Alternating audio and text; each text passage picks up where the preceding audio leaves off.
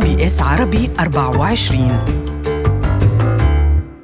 هناك اعتقاد شائع بأن السلوك المحفوف بالمخاطر يقل مع التقدم بالعمر ومع ذلك وجدت الأبحاث أن كبار السن هم المجموعه الأسرع نموا في قطاع ريادة الأعمال حول العالم. وعاش كليم باشيكو المولود في أوغندا حياة مليئة بالنجاحات حيث عمل مديرا لإدارة شبكة النقل بأكملها في فيكتوريا ومديرا لقسم الإدارة والقيادة في TAFE جنوبي شرق ملبورن. لكن عندما بلغ باشيكو الستين من عمره دفعه حديث خاص خلال حفلة إلى الانطلاق بمغامرة جديدة And that evening, one of my old mentors told me, How come you're still in the same job? That night, I didn't sleep. I decided I was going to change careers, and overnight, I decided to resign and do this. وبعد استقالته في اليوم التالي سرعان ما أسس شركة لتقديم خدمات استشارية للمؤسسات الاجتماعية معتمدا على خبرته الإدارية. The fright was there, the fear of change was there, but the confidence that I could do it because I've supported every other facet of industry from finance to marketing to management to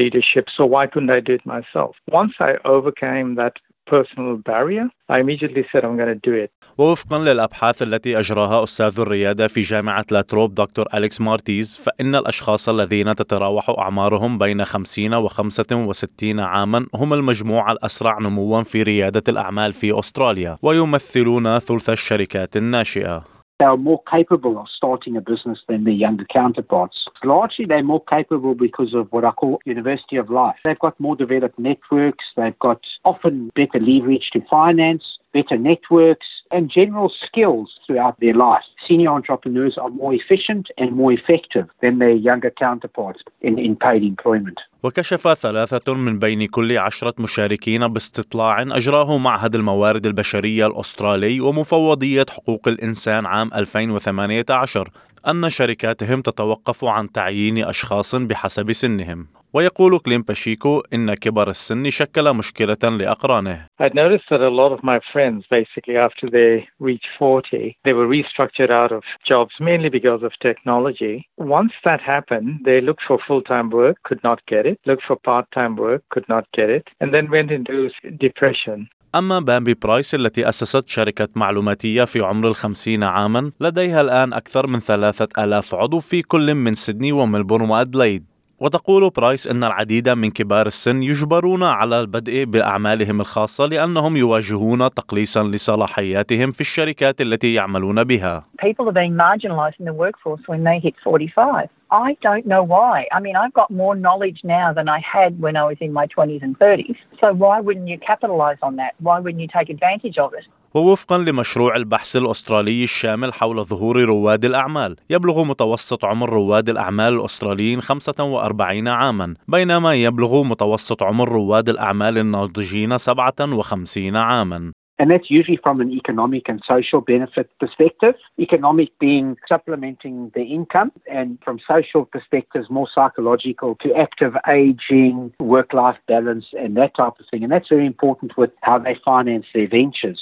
ويقول باشيكو إن بدء مشروعه التجاري كان أفضل خطوة في حياته المهنية قام بها على الإطلاق. I've learned that giving is probably even more important in life than getting.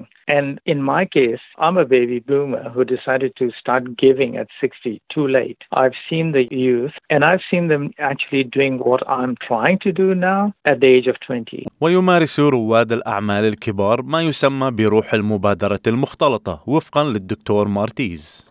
Now, hybrid entrepreneurship is when people are employed in full time employment and they do entrepreneurial activities on the side. They get involved in passion projects. It's not within the same domain as their full time employment.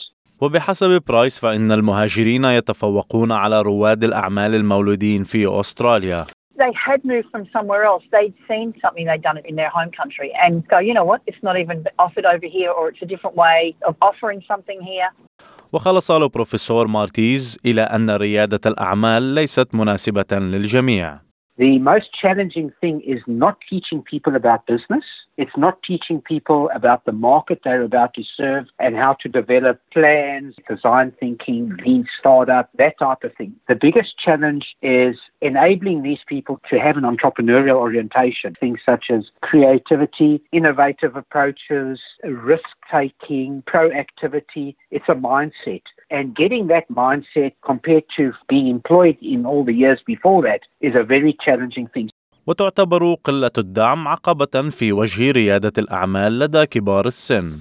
especially if they've come out of corporate worlds, they've come out of working with a group of people, and so they're not on their own. So when they go to do anything, you know, they might go into a meeting, come up with an idea, and say, "Okay, let's do this," And then they turn around and go, "Oh, I'm here on my own. I have to do it." هل تريدون الاستماع لمزيد من القصص كهذه؟ اشتركوا في بث برنامجنا المنتظم البودكاست على ال iTunes